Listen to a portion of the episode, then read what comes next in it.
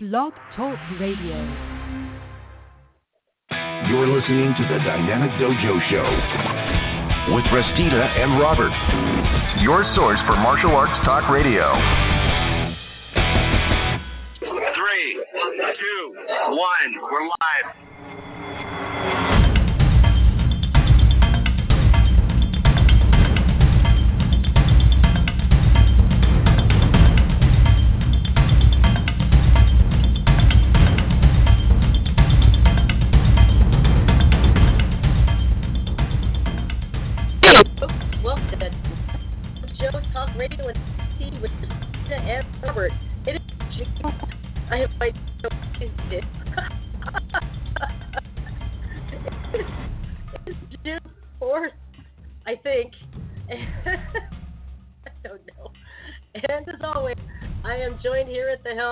By my brother in the martial arts, Sifu Robert Deal.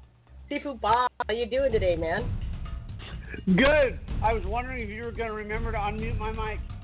Because every Yeah, time we I go live, remember. for some reason, the system mutes me. Yeah. It must know me. I don't know why. Yeah.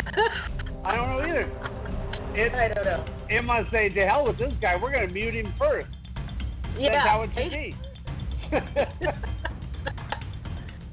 oh my goodness. Uh, the tuned in number is four seven seven seven zero six nine nine. Right at the top of the screen. Um, give us a call a little bit later. We open the phone lines at six thirty. And at 6.30 or a little bit after, depending on how long our first segment goes, we will be joined by Janie Larkin Meiser. And uh, she's going to be telling us a little bit about her martial arts background. We'll ask her questions about teaching kids and adults her, and her philosophies about self-defense and all that other good stuff. So call later, 347-677-0699. All right. So what's been going? You know what? I'm missing my phone.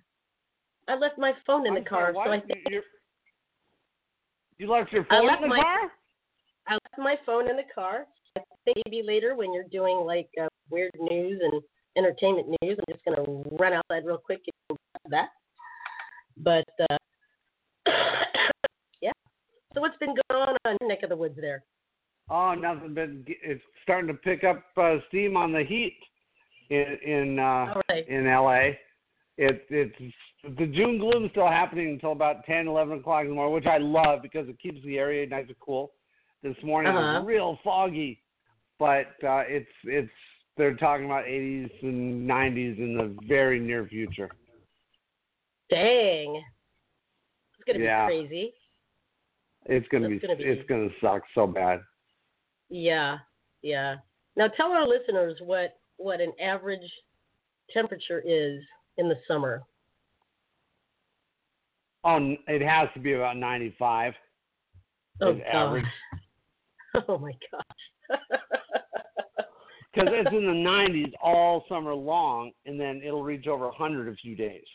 Last year we got lucky; we only reached over 100 three days. oh man, we, we don't even get that in Seattle. Rarely, maybe like once every three years or whatever, we'll break the triple digit mark. But you know, usually we're in the 80s, 90s, you know that kind of thing. But ugh, Wow, every day, gross. every day. Well, Oh, my well, you think about 29 Palms, where Craig Carter lives. They're in Uh-huh. the pool at six in the morning Yeah, yeah. because it's so hot. It's like 100 degrees, guaranteed by six or earlier, because it'll reach Yeah. 120. That's crazy. I don't know. I don't know how people. I I don't know how people do that down there. You know, like jogging.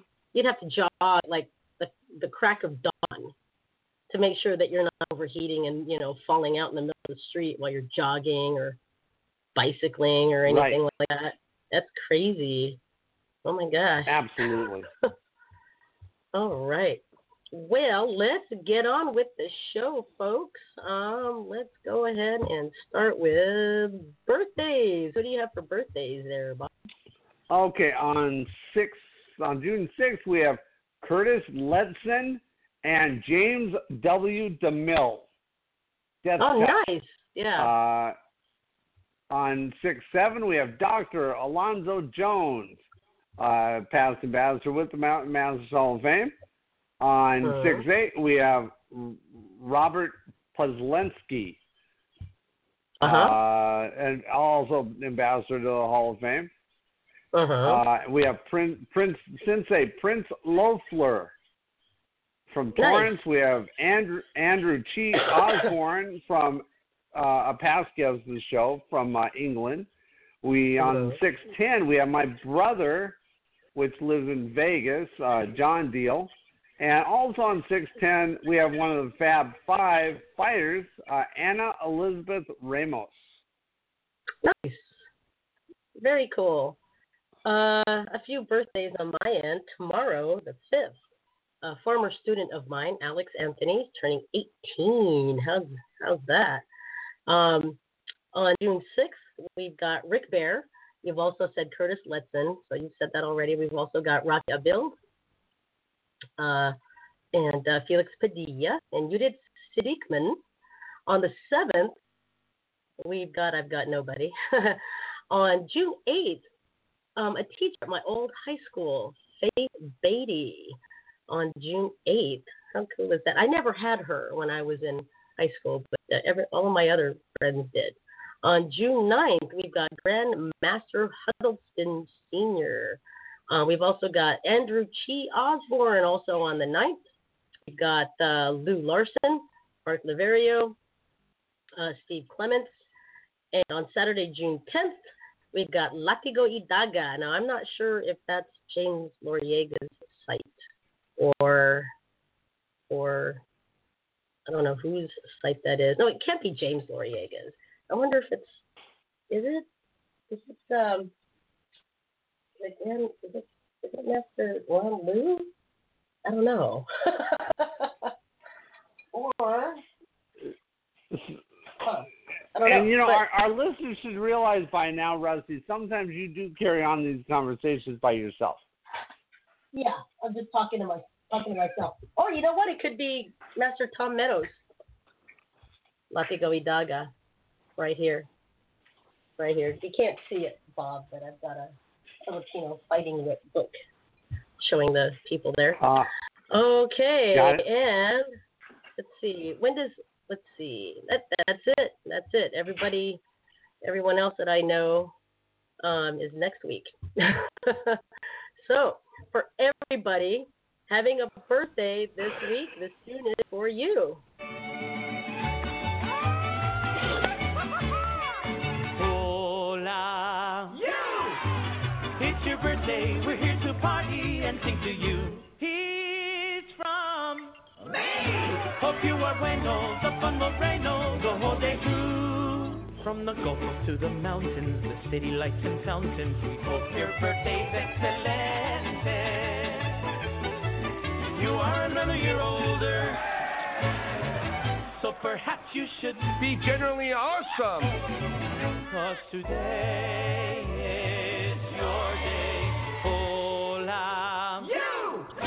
You deserve a grand fiesta, and later on fiesta, and the best of everything. Sí, senor. All right. Have a great birthday week, everyone. Don't celebrate too hard now. All right. Announcements. We've got some events coming up here in the next few weeks. So we're going to bring the mic over to Bob, who is going to tell us a little bit about what he's got on his side. well, on my side, we actually have two events down here. You're coming down for both of them. Uh, Yep. So you better start teaching teaching private seminars. Yeah, right? so you don't come Get down some here money to get down there. Yeah, right. Exactly. And it, it's like two weeks. It's like two weeks apart. Uh, one event is coming up is on the twen- on the twenty second of July. We're having a potluck at the Martial Arts Museum, twenty three nineteen West Magnolia Boulevard in the city of Burbank, and we we're going to have s- some masters, some well known masters, Doug Wong, uh, Art Camacho, Leo Fong, and we're going to try to bring bring other other people in. They're going to be selling their personal items, Nice. which is really cool. You don't know what you're going to get. I mean, d- you know, Doug's been around and Carl's been around for you know 50 years. You could be getting Right. some really cool items. Yeah. Uh, so come on down, join us.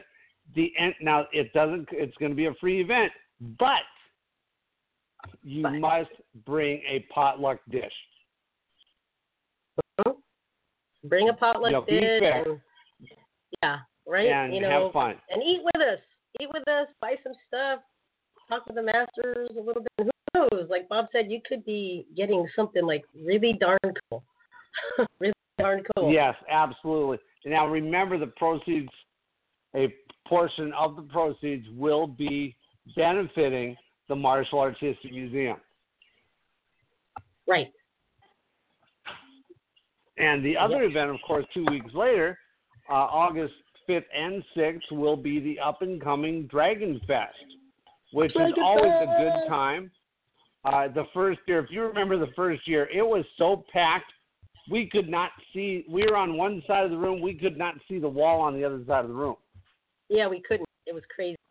It, it was just so insane. Now we've got a place that's this year that's twice as large. It, it's insane. So we're gonna have. I, I forget. You know, Michael and I were talking about. it. I forget how many booths he had uh, set up, but it's twice as many booths. He's got a stage area set up. Uh, he's got the museum store. Uh, now, tickets are available at DragonFestExpo.com. Huh? However, you can buy the tickets at the event at the door, but they are cash only. Don't bring Uh-huh. your debit card or credit card and plan on purchasing Dragon Fest tickets. That's Right. not going to happen. It is a cash event. Uh, now there are for the museum store. If you want to buy shirts and hats and books and etc., you can pay by credit card or debit card there. Uh-huh. So it, it's going to be really cool. Now, remember if you want if you want the fifth and sixth, because the fifth is the Dragon Fest Expo. The sixth is a red carpet event where all the celebrities that were at uh, Dragon Fest are going to to you know be signing autographs, be taking pictures with.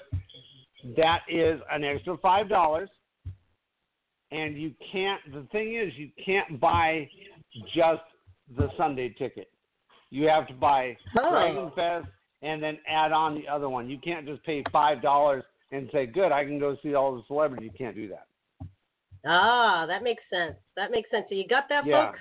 You got that? I mean, you know, come on. It's a it's a fundraiser, folks. You know, try not to try not to build the system, please. Yeah, ex- Please. exactly. And that and that's why I'm trying to be so clear on what's going to be, so that our listeners don't say, "Well, Bob didn't say this" or "Bob said this." It's very clear. If you're going to buy tickets at the door, bring cash. Period. Uh-huh. And That's if you right, want to but attend otherwise- Sunday, you you're going to have to come to Su- Saturday's event as well. Yeah. Now, uh, can you give the uh, the excuse me? Can you give the URL again? The link that people can go to to, to get their tickets now. DragonFestExpo.com. Now, Okay. oh, I did want to point out all all the participants, except for one or two, have been verified that they're going to be there, including uh, Michael Jai White uh, and uh, Joe Montana. Uh, Sasha Mitchell's going to be there. Ed Parker Jr. It's going to be loaded with people. Uh, of course, the usual suspects are going to be there. Don Wilson, Cynthia Rothrock. We're going to be there. Uh-huh. Uh, we're going to have booth. You know, our booth is going to be like right inside the door, so you have to come by and say hello when you get there. Yeah. So it's And gonna be a great might get weekend. A quick interview. It's going to be a great weekend. Yeah, and I suggest folks that you that you take advantage of both days because it's only five dollars extra to go to the celebrity uh, Q and A session um, and hang out with Cynthia Rothrock and Don Wilson and everybody else and us and you know the whole nine yards. You know, it's only five dollars extra, and who knows? You know, we might get you on a little short interview and uh, talk to you a little bit. Uh, Dragon Fest. So put this in your calendars, folks. August 5th, Dragon Fest, Burbank Marriott Convention Center, 11, 11 a.m. to p.m. And it's the bigger venue, folks. You can't miss it. There's going to be a ton more booths, uh, lots of entertainment, lots of entertainment. So you know, don't, Lots don't of it. entertainment. Uh, what there's going to be uh, Hawaiian dancing, uh, Filipino demonstrations. Uh, the Taiko hasn't hasn't uh, confirmed yet, but I'm sure something will happen. They're going to have a lion dance performed by Buxom Kong's lion dance team. Uh, this is going to be a great weekend. Uh, yeah, it'll be it'll be very cool. Let's see, what announcements do I have? Um. Oh well, next Saturday, I might as well just announce the seminar with Kat so that we can get more participants, I guess. So Yeah. next Saturday, right here in Seattle, at the school, Seattle Center, I'm going to be hosting Kathy Long. She's going to be doing a uh, kickboxing and self-defense seminar. Uh, Intent starts at 11 a.m. and at the door, the early bird, the early bird uh, rate has gone by the wayside. At the door, five dollars to spend the day training with none other than Kathy Long. The address to the City Center where she'll be teaching is 5423 California Avenue Southwest, Seattle, Washington, 98136. Or you can just Google Seattle Wushu Center and it'll give you um, the address and directions need be. However, if you do plan on going, try to contact me on Facebook. I have head count because space is limited. Space is limited, so you know we do have some openings left. I think we've got about six or seven, or six or eight openings left where we can cram people in and still have enough room to work. So make sure you contact me on Facebook or you can email Seattle Wushu, W U S H U, Seattle Wushu at gmail.com. All right, and I think that's it for what's going on a little more in the near future. All right. Well, with that said, you know what, Bob? I don't have any health news. so if uh, Oh. if you're ready, you know, right? So if you're ready, I, I think we can uh, we can go to weird news if you'd like. You, you I ready think for we it? can. I'm okay. ready. And you know, what? I'm gonna go down and get my phone. Do weird news and entertainment news. Weird news. There we And go. And with that said, All right. Yes, and with that said, a Wisconsin judge. Now, I didn't know this was even possible, but a Wisconsin judge made a sweet ruling on Wednesday overturning. Get this, a ban of selling homemade baked goods in the state.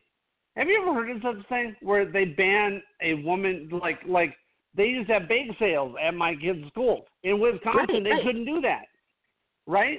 Uh, Lafayette Yeah, County Judge Duane. Jorgenson ruled in favor of I'm three go women who had my- chal- Oh, go ahead. go get my phone. I'll be back. Oh, go ahead. No problem. Okay. So La- Lafayette County Judge Duane Jorgenson ruled in favor of three women who had challenged a state law which they claimed made it impossible for home bakers to legally sell their products, according to Fox 6. In his oral ruling, Jorgenson said that the ban mainly served business interests. The law the women challenged required Wisconsin bakers to obtain a license which necessitates the use of a commercial kitchen in addition to paying fees and submitting to inspectors. The state also allows the sale of homemade foods like jams and canned goods. That was my weird news because I've I've never heard of anything like that. Now we're going to move on to entertainment news since Restita, and with my luck, she'll still be uh, gone by the time I'm finished. I'll be mumbling to myself.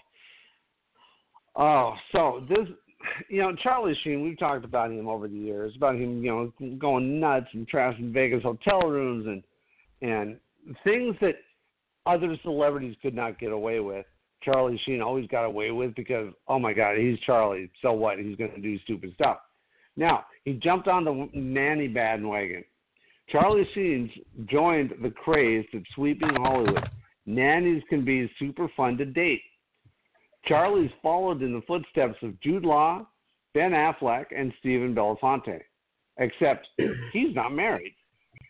Charlie's boo is 26 year old Julia Stambler, a model who used to be the nanny to his eight year old twin boys. Charlie's ex wife, Brooke Mueller, hired Julia around the same time Charlie was engaged to Brett Rossi. You know, you can't keep keep a a a, a, a, a tab of this guy's uh, girlfriends without a scorecard, Rusty. This is ridiculous. and the next the next part says, and get this, Brooks the one who introduced Julia to Charlie. Julia's been modeling for three years, lots of bikini modeling. She was also an extra on Entourage. She's actually been dating Charlie for three months, but they kept it under the radar until this week. Now, hmm. here's the issue. Here's the issue I see with this, and I don't get what she's thinking. Okay, a girl Okay. that young, in her prime, and sexually active, is now dating a guy with HIV. yeah, I don't, I don't get it. I, I, I don't get it. What girl in her right mind would date a guy with HIV? You know, you know, some girls, you know, love conquers all and stuff like that. Well, in cases like that, love will kill you. Yeah, yeah. Death, death. I'm sorry, death trumps love yeah, it does. It, that trumps everything. every time. that trumps everything. yeah, And and if if she's saying, well, we're using condoms, that's fine and good. They're not 100. percent One breaks Right. and you're screwed, literally, I know. for the rest of your life. yeah, right? Ah, Go figure. I don't get. I don't get it. I don't get it either. I don't get it. Anyway. it's it's insane. Okay, that was that was my rant though, and that was my entertainment news from the TMZ website. nice. All right. Very cool. Oh, you know what? we Um, never did give the address for uh, Dragon Fest. Oh, we did not. Okay, let's. You know, let's the go Dragon Fest, like you mentioned, is at the Burbank Marriott. The address is Mhm. 2500 North Hollywood Way, Burbank, California 91505. It's almost directly across the street from the entrance to the Burbank Airport. There you go. So anybody who's flying in, Yeah. make sure you fly into Burbank, stay at the Marriott, right. and uh, Yeah. enjoy yourself. Yeah, you this can literally fourth walk. Dragon Fest since Michael took it back over. Mhm. Yep. You can literally And, uh, walk the it- airport. It's a, it's, it'll, it's, it's a little bit of a walk, but you can walk. The, well, yeah, from the airport to the hotel, but the convention center is on the hotel grounds. So if somebody's staying at that hotel, they can literally right take there. the elevator down to Dragon Fest. Yeah, totally Yep. that. Yeah. So go, folks. Get your tickets now. Get them now. You- You're going to need cash, cash when you get there at the door. So you know, get them now. Just make sure you have them, and you know you're all set. So come on out, folks. Dragon Fest, August 5th at the Burbank Marriott Convention Center, 11 a.m. to 6 p.m. Don't forget the August 6th celebrity uh, Q&A at uh, the Martial Arts History Museum, and that's just uh, uh, five extra dollars, right, Bob?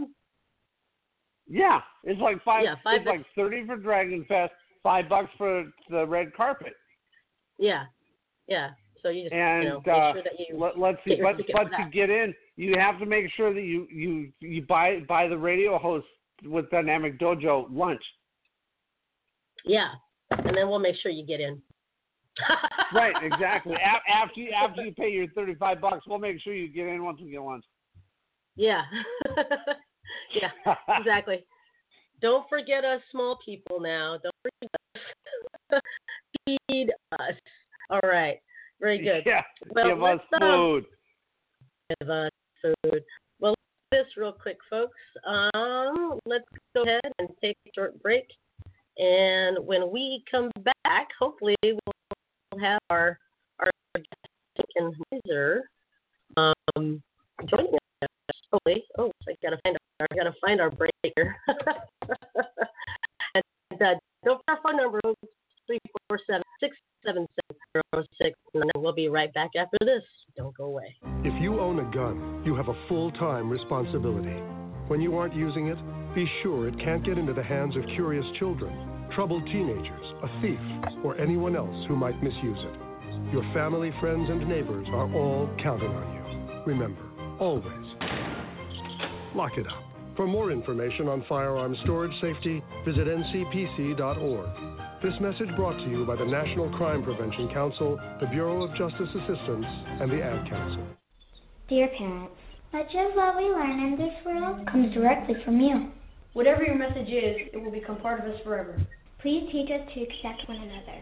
Teach us to respect one another. Please do not fill our minds with hatred. Do not expose us to bigotry. Do not teach us to judge each other by race, Religion. orientation, or the color of our skin. Teach us the concept of tolerance. Teach us to understand one another. Teach us to accept people Of different cultures and persons with different beliefs than yours. Please help us to create a world where every man, woman, and child is treated equally. Dear parents, Please don't teach us words of hate. We learn from you every moment. If you use certain words which might be hurtful to others, we will repeat that word. Please don't show us acts of hate. If you act against people of different faiths, you will repeat your actions. Dear parents, we are your children and we are relying on you. to help us create a world where every person is tolerant of one another. Inside this little Burbank building, This is the first museum in the world dedicated to martial arts. It, it really reflects on the style and the, the philosophy of each di- and every different culture. White eyebrow kung fu, monkey kung fu, uh, the animal styles, Shaolin. Talking about the ninja here. Japan had the samurai. Here we go into our Korean section. In fact, every corner of Asia and the Pacific has its own martial art. It'll be an absolute shame if one day you ask a kid and he doesn't know who Bruce Lee is. From the history of the Japanese samurai to the artistry of anime, enjoy a look into Asian culture by visiting the Martial Arts History Museum in Burbank.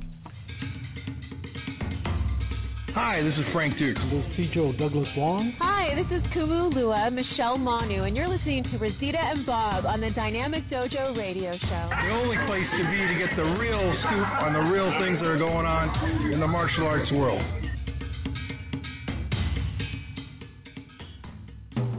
Do you have an idea for a guest or a topic that you'd like to hear on the Dynamic Dojo Talk radio show? If you do, you can email your suggestions and ideas to Dynamic Dojo Radio Host at gmail.com or you can also post it on the Dynamic Dojo Facebook page. You're listening to the Dynamic Dojo Show with Restita and Robert. Your source for martial arts talk radio. All right, and we are back. If you're just now tuning in, this is Dynamic Dojo Talk Radio and Talk TV with Restita and Robert. The phone number here is 347 677 0699. Give us a call if you'd like to talk to today's guest. And speaking of today's guest, our guest just popped in on the mic, so let's go ahead and bring on the mic. Now, our guest, Janie, has been a longtime listener of our show and a great fan, and we can't thank her enough. So please help me welcome Janie Larkin Meiser to the show. Janie, how you doing? I'm fine. How are you guys? Pretty good. We're So good. We're good. You just got off work. Thanks for joining us right after work. we hope it's oh, worth no it. problem. Absolutely. It's Absolutely. right on. I love how you do that, Rosie. You you took you you take the liberties. You said Janie's a longtime listener. This is true. She never said she was a fan though. She may not like either one of us. Um, so not true. I think you guys are pretty awesome myself. oh, I thank you. Uh, we think you're awesome too. It's always, yes, it's always fun to absolutely. it's always fun to see you on our live feed and stuff. Oh. so now you don't have to worry about typing. You can just talk to us. It's awesome. That's great. Because I tell you what, my fingers get cramped up after a while. My brain works faster than my fingers, and so I have to go back and you know delete and try it again. Right. awesome.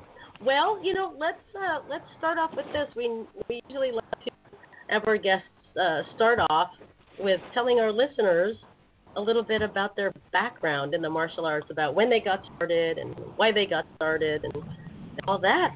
So, can you fill us in on your background in the martial arts? Okay. Well, um, I always kind of knew about the martial arts when I was a kid, but I really Uh-huh. wasn't, you know, sure what it was about until my uh, my mother married this man, and uh, he was my he was my stepdad. He was a Marine. Um, Mhm. Well, he showed me a video of Cynthia Rothrock. I had no idea who she Mhm. was at the time, and she just blew me away. I was just in Right? awe after that. Yeah, and you don't and I knew about Bruce Lee. And at the time, because I didn't know much about martial arts, I thought he was just some arrogant guy and arrogance really turns me off, so I didn't really pay much attention to him. Um Mhm. but then I saw Cynthia and then I was like, okay, well, let's do a little research on this and see how this goes. And I was hooked. Um, well, I didn't really say anything to my parents because at the time, you know, financial uh, reasons and Right. stuff, it, it wasn't going to be doable. Mhm. Um, and, and I'm from San Diego, actually, so I'm sure that there was something out there uh, for me to go do. Uh, but um, I got uh, I got to meeting up with one of my dad's staff sergeants that was on the drill field. My dad was a drill instructor, and um, Uh-huh. he needed a babysitter, and he didn't tell me it was the Village of the Damned that I was going to be babysitting. Uh, so I kid you not, these three girls had platinum blonde hair. Platinum blonde hair, bright blue eyes, and stoic looks on their face, and they looked like they would eat you alive. It it was crazy. Oh wow, that's creepy. Yeah, really creepy. So I said, hey, um, let's do this. Um, I heard that you do uh, taekwondo, and he says, yeah. He says I've been studying for 20 years. I says, great. I said, let's do this instead. Instead of you paying me, why don't we do a trade? I'll watch your children, and you teach me taekwondo. Oh, And he nice. says, hey, he goes, that's the best. Uh, goes, that's the best offer I've had all day. So, um, so that's what we did. Um, I trained with him for ooh, probably about eight months, and Uh-huh. then um, he got deployed. He had to go. He had to go somewhere else. So, um, Uh-huh. so that kind of short-lived that, and I just continued to kind of kick things and block punches and stuff because my brother was a really good uke. Uh, Uh-huh. my uh, my brother liked to beat on me frequently, so so it was kind of a good thing because uh, you know he made me stronger for who I am, and then uh, you know I also got to uh, to train a little bit without having formal training. Uh-huh. Uh, and then so later on in my life, uh, probably in my 30s, I got another military person uh, who was into Aikido. And to be honest, Uh-huh. that's actually that's actually my first love. I really love Aikido. Um, I like the fact that I can defend myself without hurting somebody else. You know, I don't have Uh-huh. to be that aggressive. So, um, so I, I I enjoyed that, and and I'm I'm a locks and grabs and throw kite kind of girl. I I kind of dig that. That's that's kind of cool. That is So, cool. uh, yeah, it really is. Uh, and it's pretty too. I mean, it's a beautiful art. I just love to It is. watch it. Um, but um, again, being a military person, he had to go away.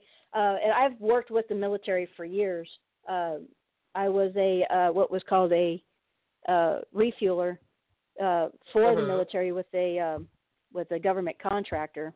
So um, I'm qualified in every jet in the fleet that's out there right now. Wow.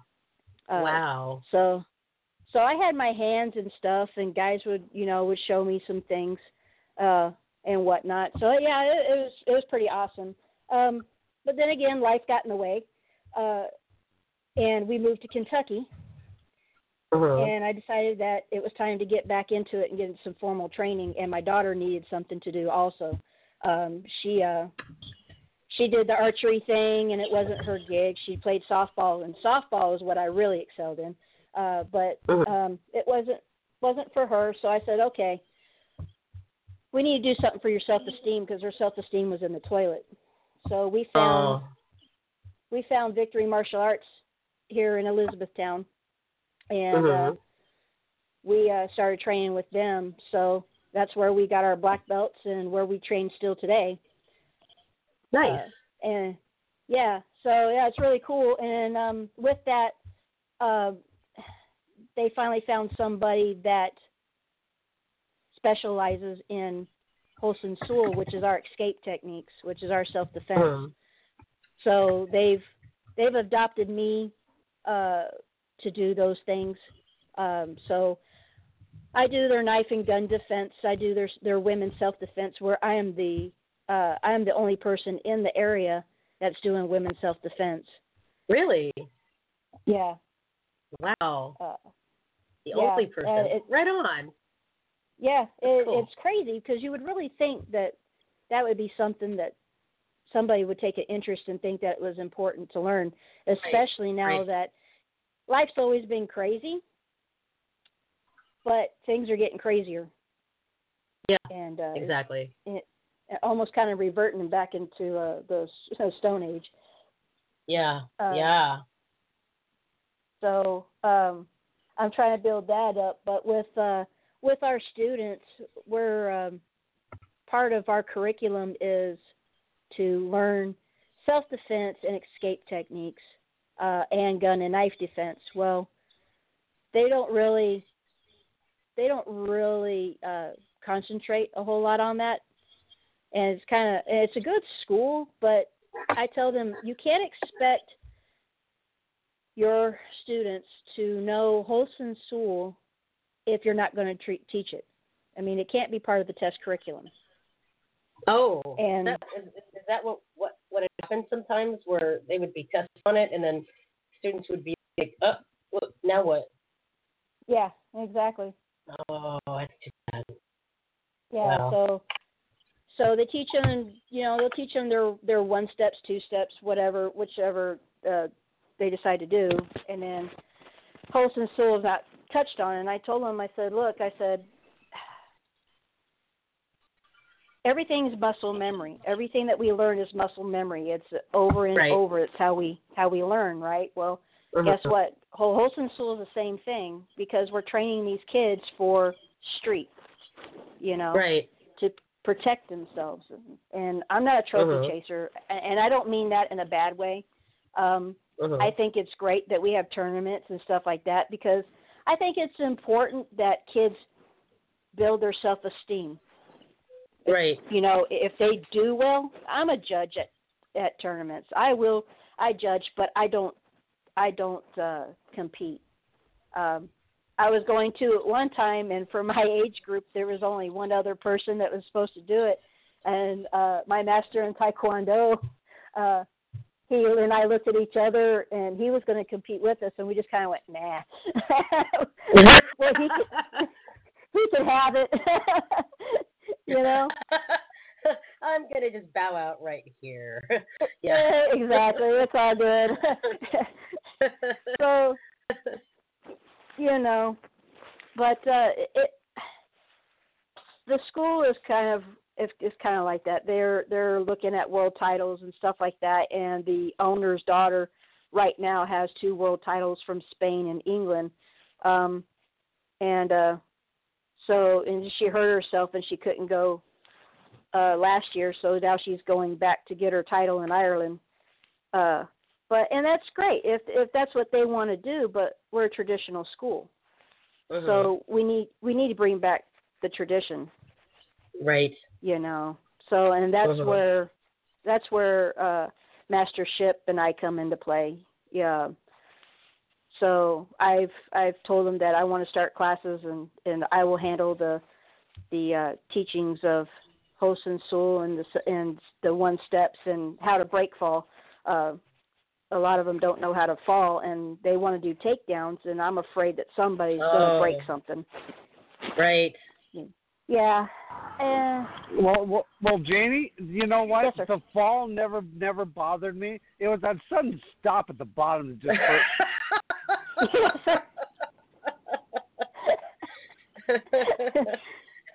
yes, sir.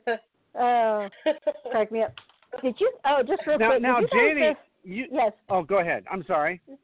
Did you guys ever see the video of a guy who was being uh he was being thrown and he had a dobok or gi with pockets and his car keys were in there? No. The keys No. fell out of his pocket and when he came down his foot landed right on top and the keys went right through his foot. oh, Oh, my shoot. God. Ow. Yeah. Oh no. Poor guy. Ooh. Yeah, bad day for him. But what were you saying Yeah. about I, I said it's funny you said you were from San Diego and then eventually ended up in Kentucky, but you but your accent you sound like you're from Kentucky. You don't sound like you're from California at all. Well, there's a funny story about that too. I pick up accents real easy. Uh, Oh, okay. I guess so. uh, when when uh, my mom, before she met my stepdad, she was dating a man from Australia, and um, so I spent ooh, probably a month with him, and I started sounding like him, and my mom thought I was mocking him. I was like, "No, I'm not. I can't turn it off. Oh, I- I- that's I- funny. I'm having a hard time turning it off." And then um and then I went to New York for like two weeks, and I started talking Oh, like a. New Yorker, and I'm just like, it's crazy. So yeah, I probably sound like a homie down here. You do. It's amazing. Yeah, you go to New York, you start flipping people off. start saying, "Forget about it." Forget about it. Uh, uh, what I really wanted over there was my cattle prod because I tell you what, those people were a little too close for comfort for me. Oh, is that in the- subway? Uh, no, just walking down the street. Really? Wow. Darn. Yeah, we were down there by. Now- uh Uh huh. Now, Janie, I noticed. Now, I thought you were a police officer. Now, I I, I find out you're you're a security guard. Is that the correct term anymore? I don't know what PZ is anymore. anymore for Security guard, anything. security officer. Yeah. Yes, Yeah, Yeah, no, I, and I've never. I have a problem with security specialist, but Yeah. okay, security guard. So, what are one? Have you ever had to go hands-on in your capacity? And what is your capacity as a security uh, guard with the company you're with right now? Well, my capacity is to record and observe. Um, there you go. I was there too. Yeah. yeah. Observe and record re- and yeah. Right. Um, Record. yeah, observe, not a whole report. lot. Uh, I watch. I you know um, I do a lot of do a lot of reports. Um, do a lot of uh, entrance checks and security checks. Um, now, if somebody lays their hands on me, then yes, I'm allowed to defend myself. Good. and um, so I could do that. Um, I, and I have to escort people out because out here in in uh, Kentucky, uh, you can have your concealed carry or you can open carry. And Mhm. we have a lot of people who reserve that right. Unfortunately, you can't. You you can't. Uh-huh. Who's talking? No, no, sorry. That's just the other Oh, feed. feed, Sorry. I- Go ahead. No, oh, you're you fine. did the auto field. Okay. right? Yeah. Uh, so unfortunately, in um, I'm uh, in the mall, so uh, you can't carry in the mall. So I had to escort a gentleman the other day. Uh, part of the reason why they hired me is because of my martial art background. Mhm. Mhm. Uh-huh. Uh, and uh, they really liked that. Um, so the first time my supervisor walked with me and we saw somebody armed, she says, "I'm gonna let you handle this." I'm like, "Okay, no problem." You know, uh, I went at him from a 45 degree angle at his weapon, and I kept my hands um, kind of out front a little bit. And uh, the whole time I was with him, and when I found out, you know, he wasn't going to be a threat, that he was going to comply with with no problems, um, she asked me. She says, "Why, uh, why did you keep your hands uh, the way they were? Because they were non-threatening, you know. They were just where Uh-huh. if I had to react, I could." Um, Right. I told, and I just told her as, as simple as this: I can, the minute he puts his hands on his weapon, I can stop him before he even draws it. And Mhm. it's just, it's just easier for me to be there. Uh, Mhm. Exactly. You know. Now, now, Jamie, was that one of the situations where he just forgot that he had his No. weapon on him when he walked into the mall? No, sir, he wasn't paying attention to the signs that we had posted, um, and a lot of them don't. He was an older gentleman, and he uh, Mm. he uh, just wasn't paying attention. So, uh, and, and and so it was good. I mean, they've said that they've had problems with people before, uh, and I said, well, there's not going to be any problems anymore. You know, I'm pretty confident in my ability to uh, try to, you know, bring people down to a, a, an even keel, so we can talk things out and don't get, you know, because there's a lot of country folk out here and they have really old-fashioned ideas, and there's nothing Right. wrong with that, but you still have to comply to the rules. Yeah. Ex- exactly. like like some of them may live too close to Jack Daniel's plant and Yeah. partake in some some beverage every once in a while. And those people should not be should not be carrying a gun when they're inebriated. Absolutely not. Absolutely. I don't think anyone should be carrying a, a gun when they're inebriated. Any No. anybody, anybody. And, Yeah. and No. of course, out here, a lot of officer, off-duty officers do go to the bar, and they will be carrying their off-duty weapon, and Absolutely. it's a shame. So now, Uh-huh. Janie, with that, you you can't then you uh, unless you see a weapon or something, you can't initiate. You said No. you can defend yourself, but you can't initiate an attack unless your safety is in danger, like somebody car- ca- drawing trying to draw a weapon. That's correct. right. Wow. That was, a, that was a rule for when I was working for Northwest Protective Service also. And you know what? I was ready to get fired if someone touched me. Yeah, yeah, me too. Well, Someone that's- touched me, I'll get fired. You know, I'll get fired. Oh, absolutely. Oh, that's Yeah. what I said. I was looking for a job before I found this one. So if anybody lays their hands on me, it's all over. I'm not going to over. stand there and Just go take find another job. That's right. I hear you. I R- hear right. ya. It's it's it, it's like you, you you touch me, your first Aikido lesson's free. Yeah. exactly. Exactly. And it's Well, not going to be that non-violent for them at that point. Exactly. Uh, and I'm still a school bus driver too, so that was a plus. Um, she told me, she says, "You know, I'm going to use you, right?" And I said, "Okay." And uh, I said, "For what?" She says, "Well, well, because you know how to handle the kids. And, you know, you could talk to them and and and get them to do what you want them to do." Uh, and I said, "Okay." I said, "I don't care if you use me. You're still paying me, right?" She says, "Oh, absolutely." I said, "Well, then use me." You know, Mhm. as I'm getting a paycheck, who cares? right. Uh, That's right. And back back there, it probably it probably works with. I'm going to tell your parents. They're going to whip your ass.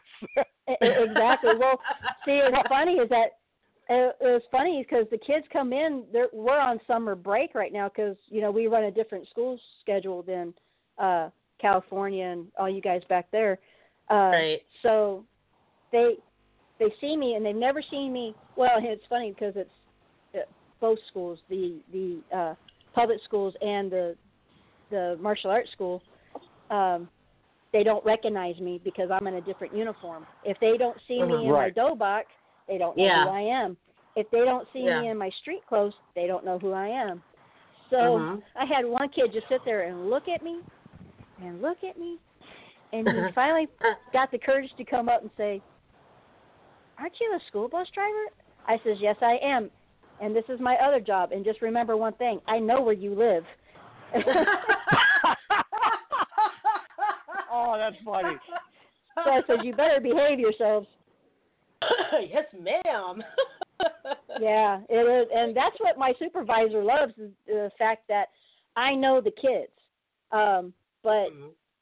The management office asked her because they were concerned. And see, I used to drive uh my manager with the security office. Uh, I used to drive her kids, and her kids are just adorable. I just love them to death.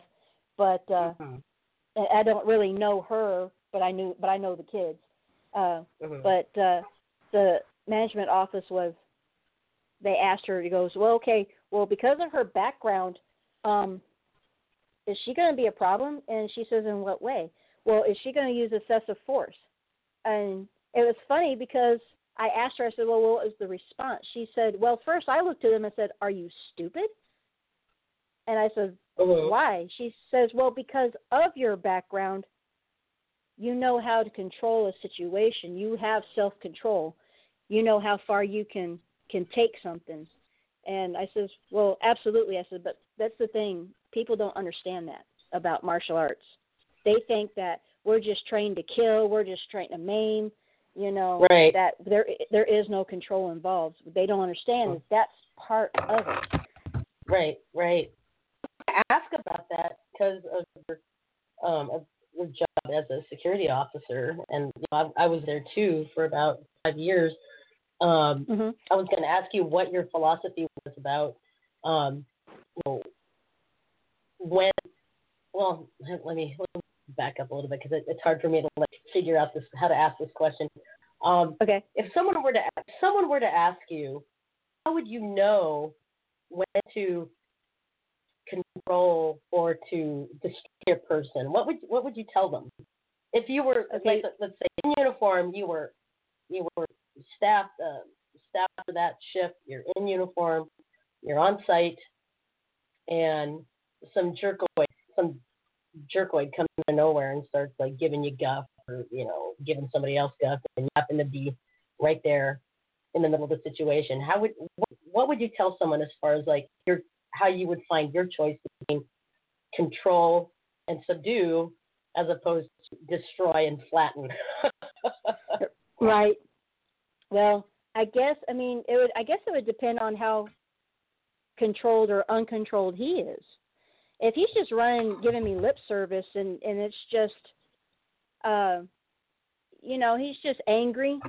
Well, then I would kind of give him some space. I would kind of give him some distance. Now, if he started kept, you know, uh, kept coming into my space, into my area of operation, well, then I know he's he's up to to no good. Um, and I think, like I said, it, a lot of it has to do with the person. Um, I always, if if they're giving somebody else guff and I have to come into it, I make sure the other person goes away. That's not initiating. Make sure they're, they're not running their mouth and doing their thing, you know, and just egging it on. It's like, okay, you're done. Right. You need to go away. Um, if that person comes to me and if they're inebriated, uh, then that's kind of a different situation. Then you kind of have to, because sometimes they get so inebriated they can't feel, almost like they're on drugs. right, right. Uh, that nothing's going to touch them, but but most cases they are sensitive. So if I give them a pressure point, or if I can just put them in a lock and hold them until uh, our uh, local police officers can get on scene, and they're pretty quick to get on scene anyway, uh, then I'll do that. If nothing else, uh, if I don't think they're going to be a threat, then I'll just sit there and I'll just continue to talk to them and try to get them to calm down as best I can. Um, Mhm. But I always make sure I keep space in between us. Uh, Right. you know, that's you know, if I can talk them down, let's talk. You know, I always try and as long as I don't let them trigger something Right. in my brain that starts yelling back and I stay cool, then I could probably talk somebody else down. Yeah, that's that that's a good thing to to point out there, Jane, because you know when I was when I was doing a I was a security supervisor for a uh, pharmaceutical company, and uh, we we went through like a year where there was a lot of turnover, and uh, reason being is that we had a lot of heads. You know, they would go out and you know be belligerent to the street people that were like sitting on the corner of the site or whatever, and and just be rude and you know, and I, Right. I would talk to them and I'd say, you know, come on, you're not a cop. You know, you're to observe Yeah. and report. You can tell them to leave, but don't grab anybody and this and that and the other. And I had to let these people go. And right.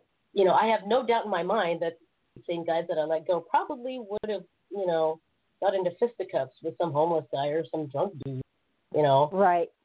right. you know, behind the behind the uh, com- complex, and then what? You know, then it's on Right. me, and then, it's on the Yeah. company, and it's like, crap, man. Right. Now, is your job site is, is is it a company or is it like are you are you a a, a, a mobile uh, security officer or are you on site or what do you do? I'm on site. I'm foot patrol, and then we go out in the vehicle and we'll do uh parking lot patrol. Because like Oh, okay. we're at a yeah we're at a mall. We're not. I tell you what, this is the most podunk mall I've ever been to. Uh, I'm I'm used to the I'm used to the big skyscraper malls with food courts from ear to ear and right. all the goodies hanging out. And this is just, you know, you got J.C. Penney's, you got a Sears. Uh, we got a thing called Belks I've never heard of before back on the West Coast, and then Huh. you know Spencer's and Claire's and in little in itty bitty little stores here and there.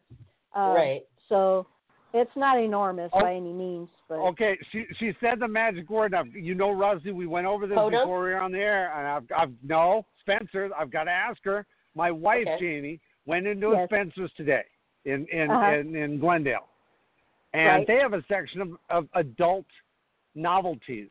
yes, Did they do that Yes. to yours too? They did. yes they okay. do. Yes, that Oh my used to be like a Hallmark store with cards and crystals and gifts and and now they have this other thing. They they actually had a a pole kit for a an in-house pole dancer. yes. Oh my god. uh, you should see some of the stuff that we find in the trash cans that are from that back section.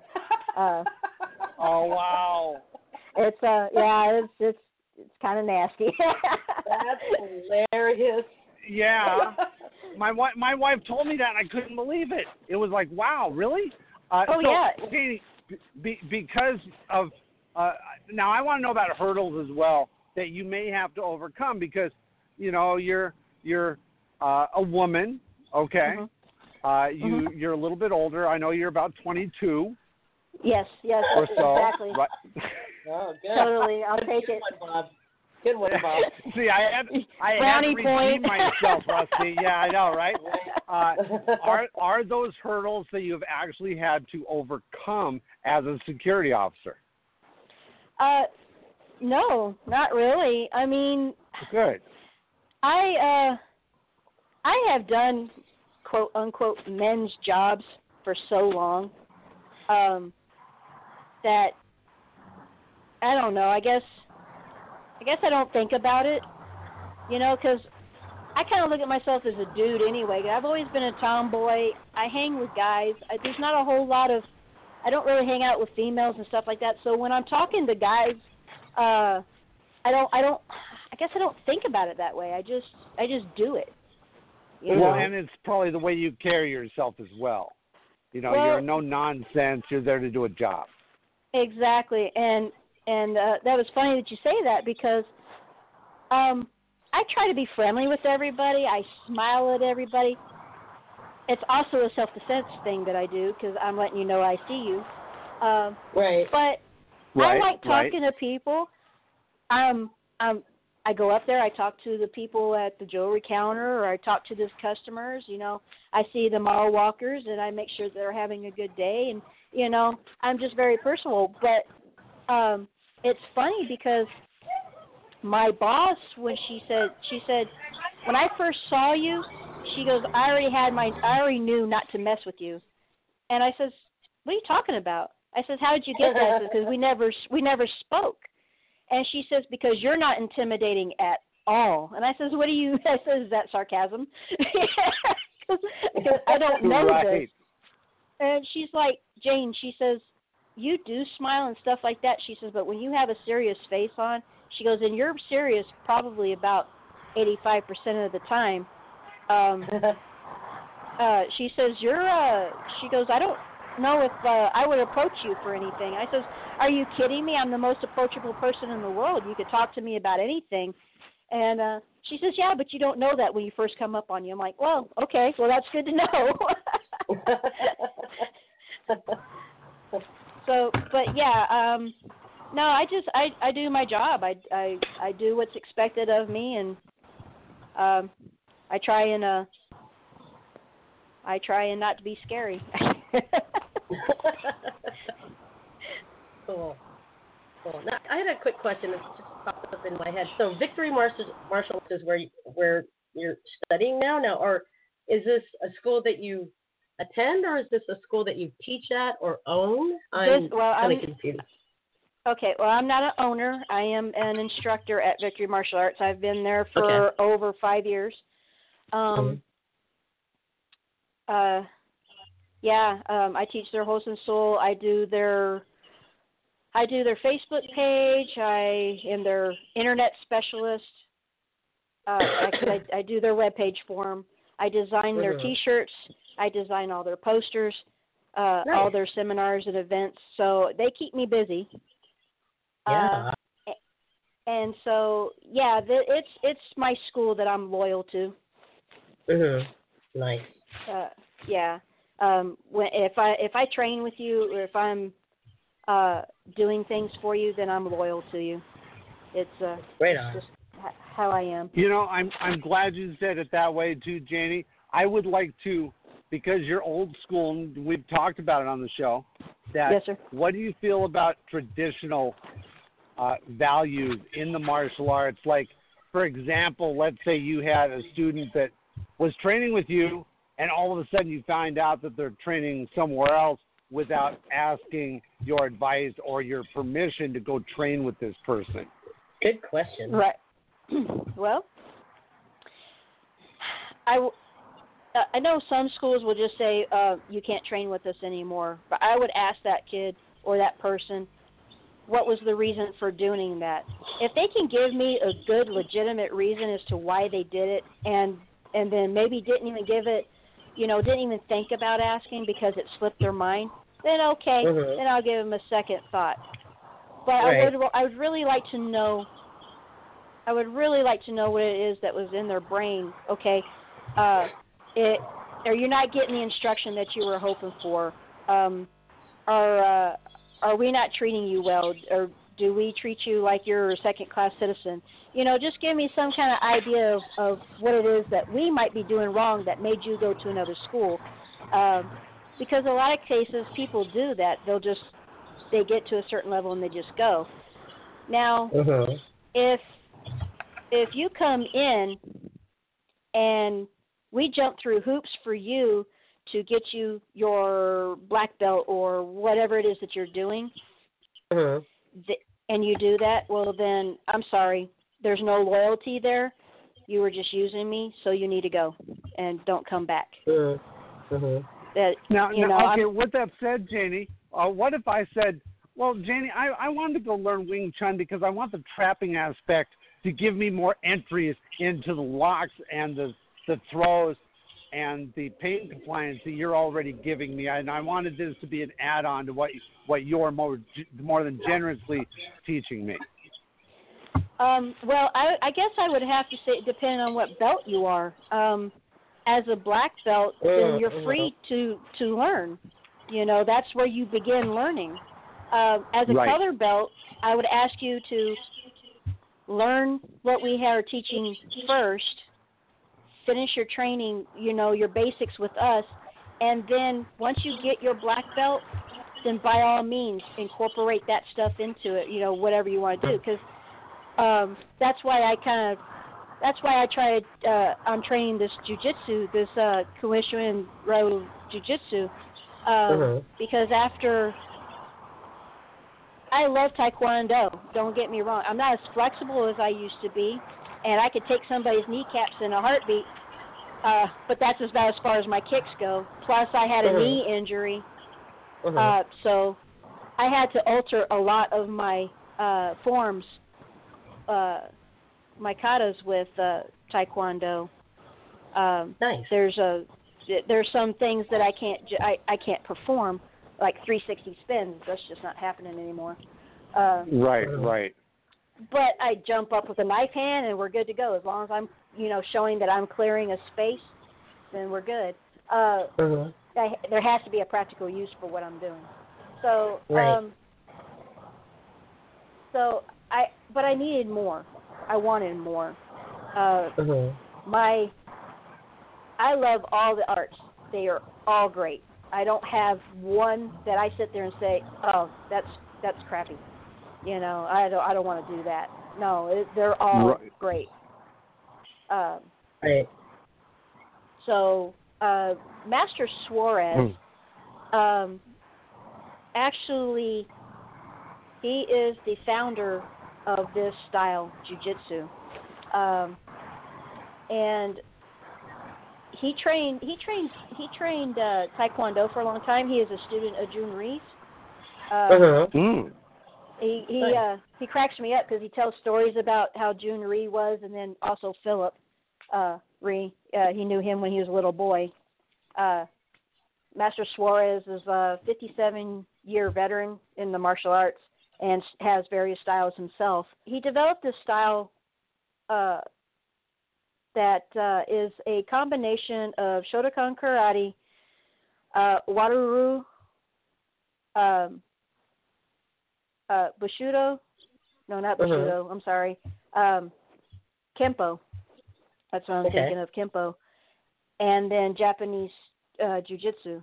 And basically Oh, what he did was is that he formed his own uh, style for street and combat arts. Uh, Mhm. and basically meaning that if you're into a situation, he's kind, he's giving you preceptors and he's giving you building blocks for an attack. Um, Uh-huh. say say somebody walks up on you and they throw a punch well you go to do a high block with that well then he's showing you another version of a machine gun punch you know they're just flaring at you so Uh-huh. Uh-huh. you do a block you might do a groin strike as you're blocking and this is one of the things we did at the seminar uh, this weekend uh, and then you just uh, go in uh, with a shoulder, uh, a collarbone break. Then you come in with your elbow across the nerve endings Uh-huh. uh, with with an elbow smash, and then you close line them and you know flip them right over, and then get them into a a, a lock, uh, whatever you're choosing. Uh, I like the shoulder locks because uh, I could feed my the way that that people fall rest on my on my knee naturally. So I just go into a shoulder. You know, I just twist you up. And, er, Nice. so yeah, I I mean, it, I don't mean to do that. It's just how it falls, and I like arm locks. Uh, so uh, anyway, this is what he teaches, and um, I've been working with uh, Master Suarez oh for about a year now, and uh, I'm enjoying it. I train two days a week with him, and uh, he says it's natural for for somebody who's done other arts and wasn't able to complete them because I wasn't able to complete uh, Aikido. Um, now, of course, I completed Taekwondo because that's my black belt. Uh, but he goes, it's natural for you to want more. And I says, well, but the thing is, though, Master, this is uh, everybody wants more when they're when when you're so. It's my passion. It's what I love doing. Uh, Mhm. You know, you you're always looking for more knowledge. You know, Right. I'm so uh, I'm eager to learn everything. Heck, I come out there and do wushu with you too. I can't I can't do all that fancy stuff, but I'll give it a good go. You know. I can't do much of it anymore anyway. I do all the cool. stuff that stays on the ground. that, that's me. That's me. Uh, it's funny because uh, Stays on the ground.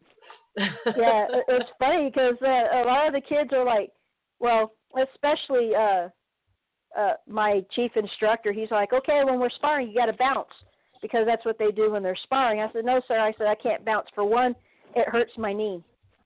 Uh, Uh-huh. that shock just doesn't do me any good. And I like to stay on the floor because that's where that's where my base is. That's where I'm Right. comfortable.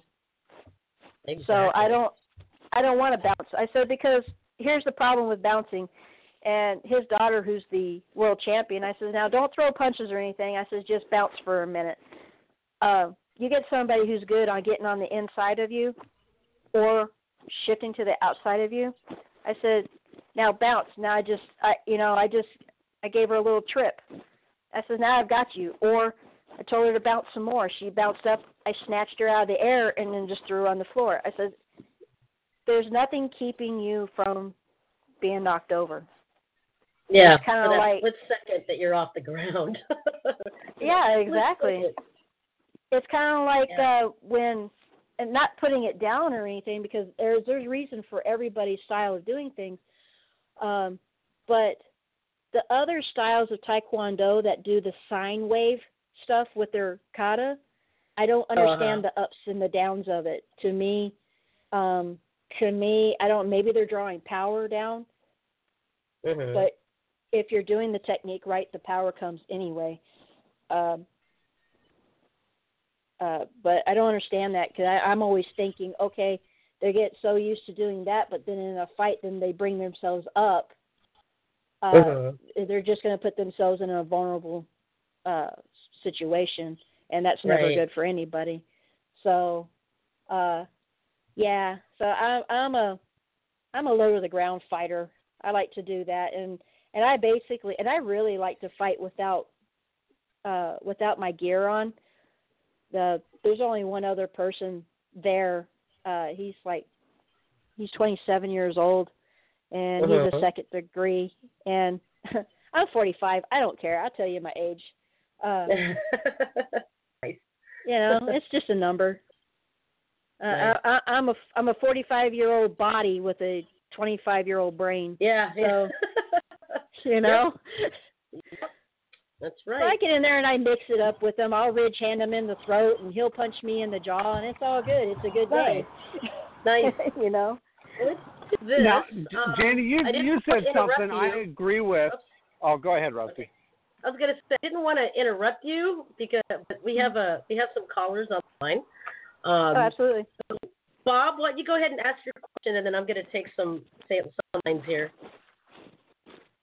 Okay, very cool. Now, Janie, you said something because I've always looked at traps, locks, uh, wrist locks, whatever, as accidental. They're not incidental to a point where you can't like make them happen off a punch. Right. But you Mhm. said something I totally agree with that I think may be missing from some arts, even though all arts are good, and I agree with that as well.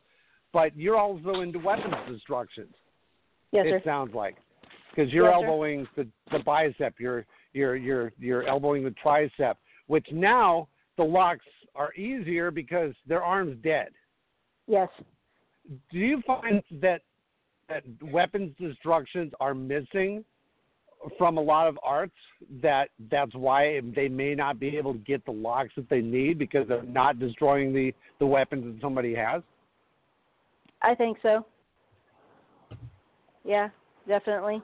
I think so. I don't think they know how to. uh I don't think they know how to.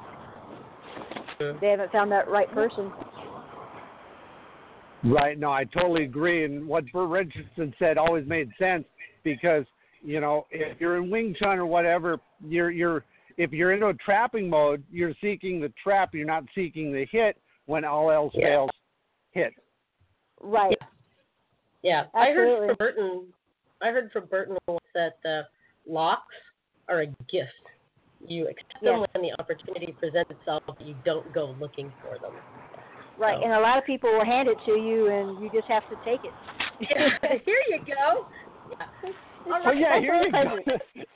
Let's and go then you say thank a, you. Yeah. yeah, exactly. Let's go ahead and take a phone call. Let's take area code 682. Please introduce yourself to Janie Larkin-Meiser. Hello, this is George. What's up? Hey, how you doing? You have a question Doing for just Jamie? fine. Good. Good to hear from you. Well, I'm also I, uh, I'm also a Taekwondo practitioner myself. I, but the thing is, I haven't practiced in way too long, to be honest with you. I hear you. I haven't But, practiced in um, like two weeks. like two weeks. Well, for, Two for me, for me, it's more like uh, uh, almost uh, over three decades Oh my since goodness. I actively practiced Taekwondo. So, but I've also been practice. I practiced a little bit in Chinese martial arts and uh, some judo along the way and stuff like that as well. Yes, sir. Very cool. And then once I got my black belt, I got into. um They had me uh, teaching like the, the lower belts and all that kind of stuff. They also started teaching uh, what what I called uh, self defense for the defenseless. So it's basically for uh, for women, for people in wheelchairs, um, Yes. that type of stuff. Yeah, that's what that's what I would love to do next. Nice. but I love doing uh, Hosin Sul with a lot with a lot of my students because uh, you're dealing with uh, with women who are being attacked or whatever, and so it's all right, fine. If you're being attacked, this is the way that they hold you, right? Well, to get out of this hold, you do this. Yes. You know, this is what I would teach them the easiest way to get out of the hold hmm with the least amount of effort on their part, but with giving the, the easiest way for them to do their technique and run away. Absolutely. You know, you- you're not there to kick their butt so they can't can't continue or whatever. You know, absolutely. you know. Um, right, and I totally agree with you. What I do uh, with my women's self defense class is that I'm not teaching them black belt level stuff, how to twist them up, do this, that, and the other thing. You know, leave that to us. What I'm teaching them to do is I'm giving them different scenarios, and I even ask them, what scenarios do you think, what scares you the most? and when they give me their scenario then we say okay well let's build on that let's let's let's work with this because not not every scenario is going to be perfect not everything's going to be the same but what i'm trying to do is i'm trying to break it down street level for them to where they can get away safe and sound especially with their children and a lot of them have children with them uh, Mhm. Exactly. so, so um, I also encourage them to bring their children with them because if if okay, if my daughter wasn't the age she is and she was still little, and I did this even when she was little, I made her hold on to me. She wasn't allowed to hold my front pocket. She was allowed to hold my back pocket, and she was always to stay in my back pocket. Mm-hmm. I had to know she was there.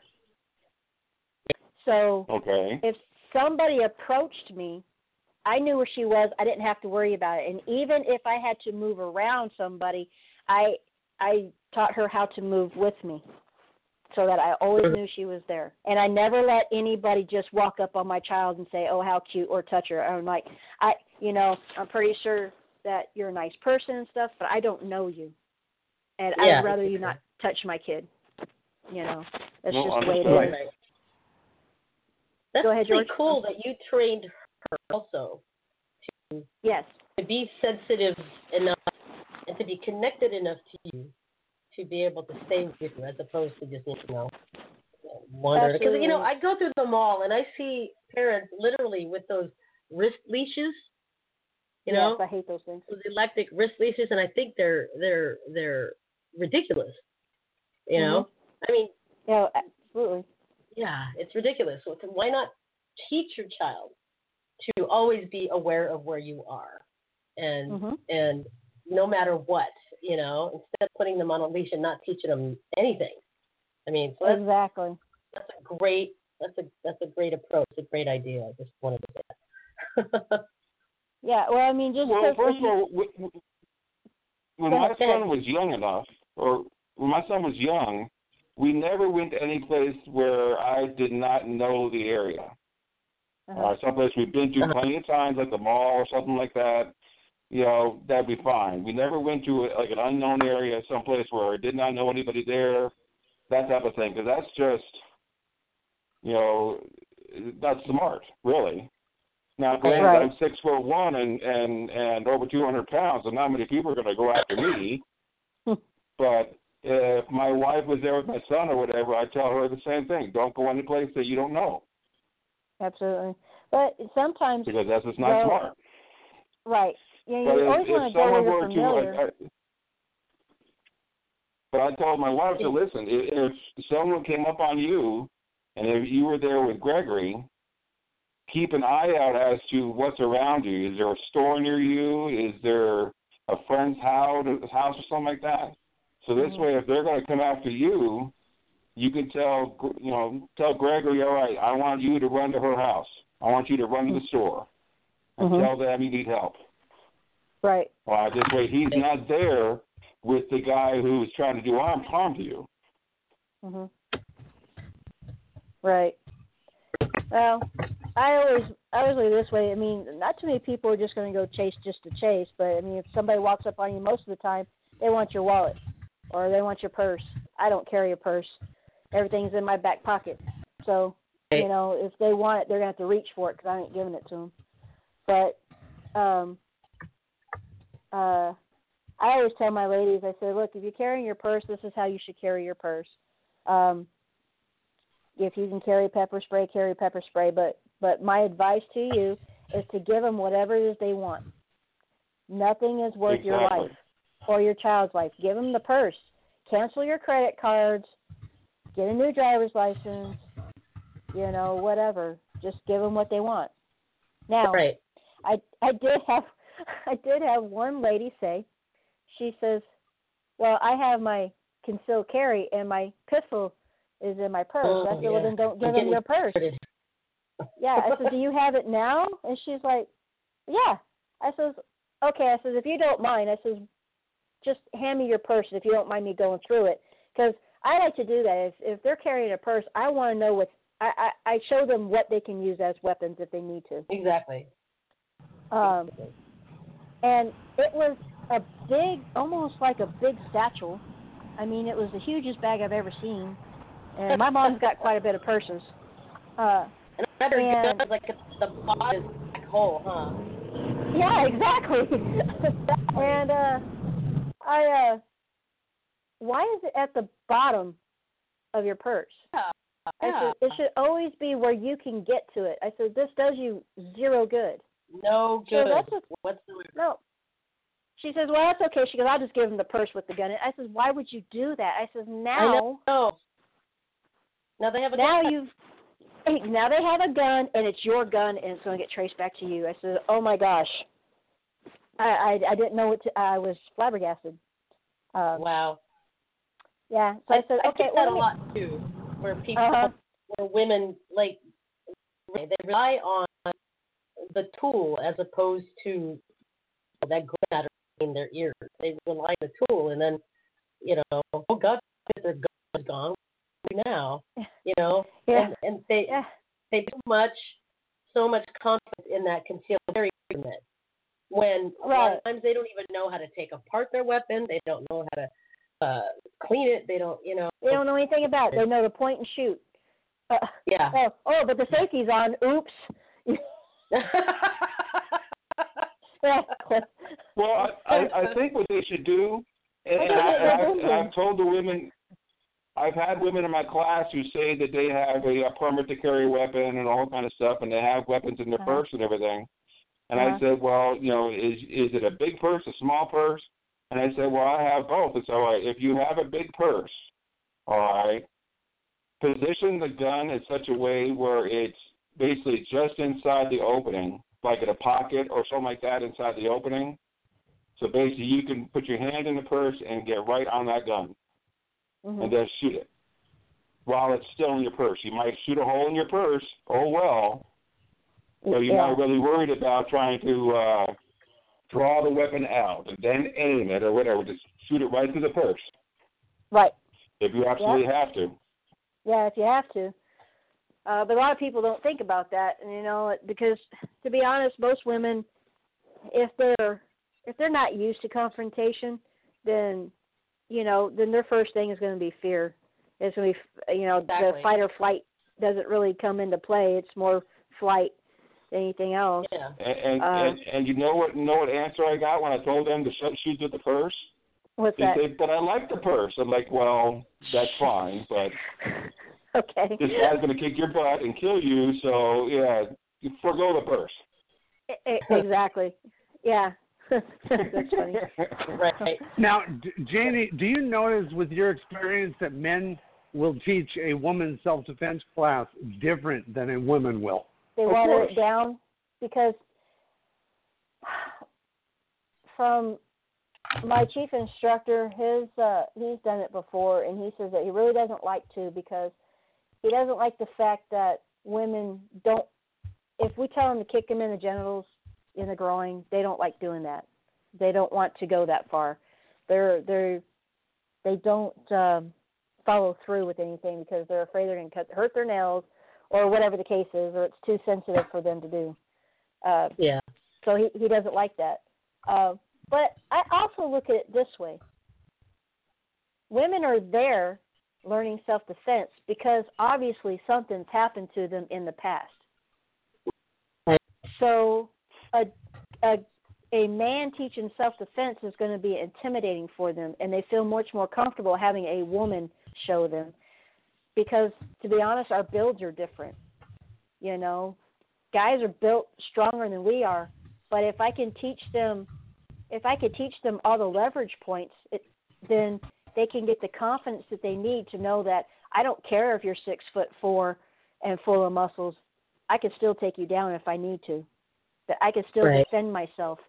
You might be able to get me um you know you might slap me. I might get bruised. I might get a cut. I might even get a broken arm out of it but i'm going to come out alive. Yeah. Mhm. you know it's like i tell them something's going to happen it's just like with knife defense. I don't care who you are and how great you are. If a knife is involved somebody's getting cut. Yep. if a gun Yeah. is involved it's going to get discharged. Hopefully it's not at you. Hopefully it's not at the other person. But hopefully you're quick enough that you can get your hand off of it before they put the trigger on it. But Uh-huh. you know it is what it is. I mean there's there's there's always there's always an action and a reaction for everything Right. you know nothing's perfect Exactly. so so I don't I don't go into a situation and I don't teach with the fact that I'm a God mighty and nothing's going to touch me. All I can say is that I'm confident in my ability, but I'm still human. Right. You know, Right. it it No. doesn't matter how good it looks here, but on the street it's not going to be pretty, and it's but it's going to get done. Yeah. Exactly. Exactly. Um, I was talking I got to. a wonderful story for you. Okay. Uh, when uh, when I, when I was uh, teaching back in uh, in New York, um, me and another instructor, we, we just finished our classes and, and we, we put on our jackets to to go out. So we still had our uniforms on, with our black belts dangling down below, below our jackets.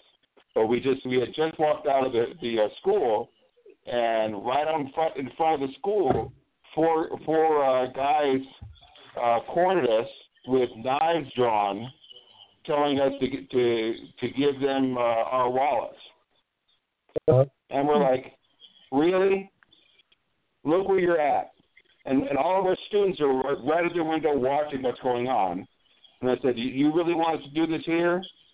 He says, give us your wallet, you know. And I and I go to my friend and I go, all right, do you want to give him your wallet? And he goes, no, I got too many credit cards. I don't do that. And do you? He says, no, I don't want to do that either. So what do you want to do? So I think we can take care of these guys. And they go, well, we got knives, we got knives. I'm like, okay. And the two guys that were closest to us, we just hauled up and, and kicked them right in the right in the, uh, the nether region, shall we say. Yeah. and they dropped to the ground, and the other two guys are they're all nervous. I said, "All right, uh, you guys want to be next?" And they just ran away. Right. And all the students were like, "Yay!" You know. yeah. Yeah. okay, I gotta I jump in on this real quick. Okay, so uh, my my story's not gonna really funny, but uh, our one of our locations was located um, right across the street from a bar. Right? So I kid you not, we went to 10 a.m. class, and there were people in that bar drinking away, right? And it never failed. Whenever I was teaching a class, there would always be some dude, be a different drunk dude, like every week or something that would come come in, and I'd pop them at the door at the lobby, and, be, and I'd be like, "Hey, what can I can I help you? So you teach martial arts here?" Uh, yeah, here. And they always ask, it never failed, always ask, "Well, can you take me on?" And I would just go silent and go, "That depends. Are you attacking?" And they would leave. Right? Because I have to, I have to set that I have to set that example. for Right. Right? Are you attacking me? And well no, but you know, it is because he was, you know, he's well, I'm pretty big, and I'm Right. like, that's great. You seem like a guy. I really don't think you'd attack me. I'm just a little person, but you know, when push comes to shove, I'm I'm I make sure that I'm standing, and that's what I Right. teach my people. And and then he left. Yeah. I have to set Right. that example, right? Oh, Of- ab- of- absolutely. right. You know, of Yep. Not what you preach. just preach, you know, oh, you know, I've got, you know, I had people, I had students actually say, you know, in scenarios that they would fight Mm-hmm. if someone took their TV to their house. I'm like, you would fight for a TV? Your life is worth 200 bucks. Seriously? All right. Mm. Then you fight. You fight for that. Yeah. You know? Yeah. You got like 50 bucks and some credit cards in that wallet. You're going to fight for that? All right. Right. It's Go for it. Yeah. Go for it. But, you know, your life is worth a 100 bucks. Your life is worth two bucks. Your life is worth your Nike shoes. Your life is worth, Nope. they just don't get it. Don't get it. no. Um, No, And they're I, I probably- understand. And they're probably young kids too, because most of your young kids think that way. You know. Yeah. I don't know. I'm gonna I'm gonna fight for my I'm gonna fight for my jacket. My, I don't care if it's a three hundred dollar jacket. I don't care if it's a two hundred dollar video game. I don't care if it's your prized possession of playing cards or whatever. Whatever. What is the game? Magic. Magic. Yeah. Magic the Gathering. I don't care if you've got like four hundred dollars worth of card. I don't give a card. It's just me. Yeah. You know? Now, now when I was a kid and I was surfing, uh, I'd probably fight you for my surfboard. You weren't getting my surfboard, but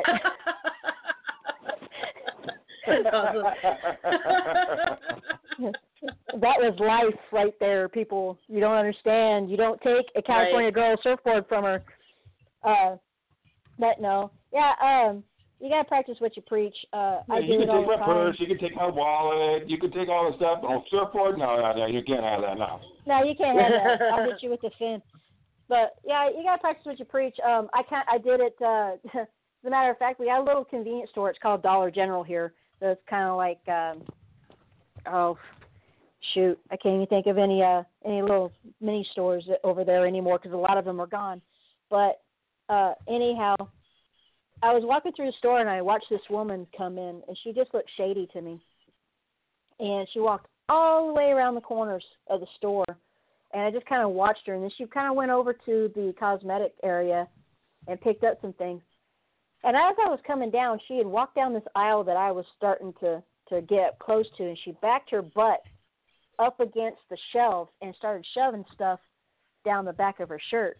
Uh, so I was catching her shoplifting, and uh, I looked at her and I was like, "Really?" And I had my uh, sweatshirt on with my taekwondo stuff on it, and I turned the cart and I put the cart in between her and I, and I yelled at the people. I said, "Hey, this person's shoplifting over here," and she told me, "Shut the fuck up! What are you doing?" Who are? And she stopped and she looked at me, and she says, "Are you a black belt?" And I said, "Do you want to find out?" And when I said that, she looked me in the eyes and she ran as fast as she could out the store. And she dropped all the stuff down the aisle. And because I don't, I don't advertise that I'm a black belt. I I wear my taekwondo stuff. I don't. uh I mean, yeah, my my cover uh on my Facebook page is my black belt with my name and my school on it. But Mhm. yeah, that's for me. But I don't advertise people out there that I am a black belt. I mean, for all they know, I'm a white belt. And to be honest, we all know white belts are worse than black belts, right? Yeah. right. Oh yeah, No. because they all think they're black belts. Exactly. I don't want to fight a white belt. They're dangerous. Uh, Dangerous. no control. yeah, exactly. They're, they're So- almost as dangerous as people who took Tae Bo. Tybo. But- Hey, I know. I've got Tae Bo. I've I taken was gonna say it was Tae Bo, very so I'm a martial arts expert. Oh yeah, sure you are. sure, yeah. Uh, there, there goes that YouTube expert again, huh? what's what's your take on that? The ac- what's your take on that, uh, Janie? The, the academically, you know, educated, Uh. but but experience, ex, uh, just lacking in experience, experience challenged. What, what's your take on those YouTube- Um, warriors? They're great for people with experience. They're dangerous for people without. Um, Ooh, because they're not showing Point. they're not showing the complete applications.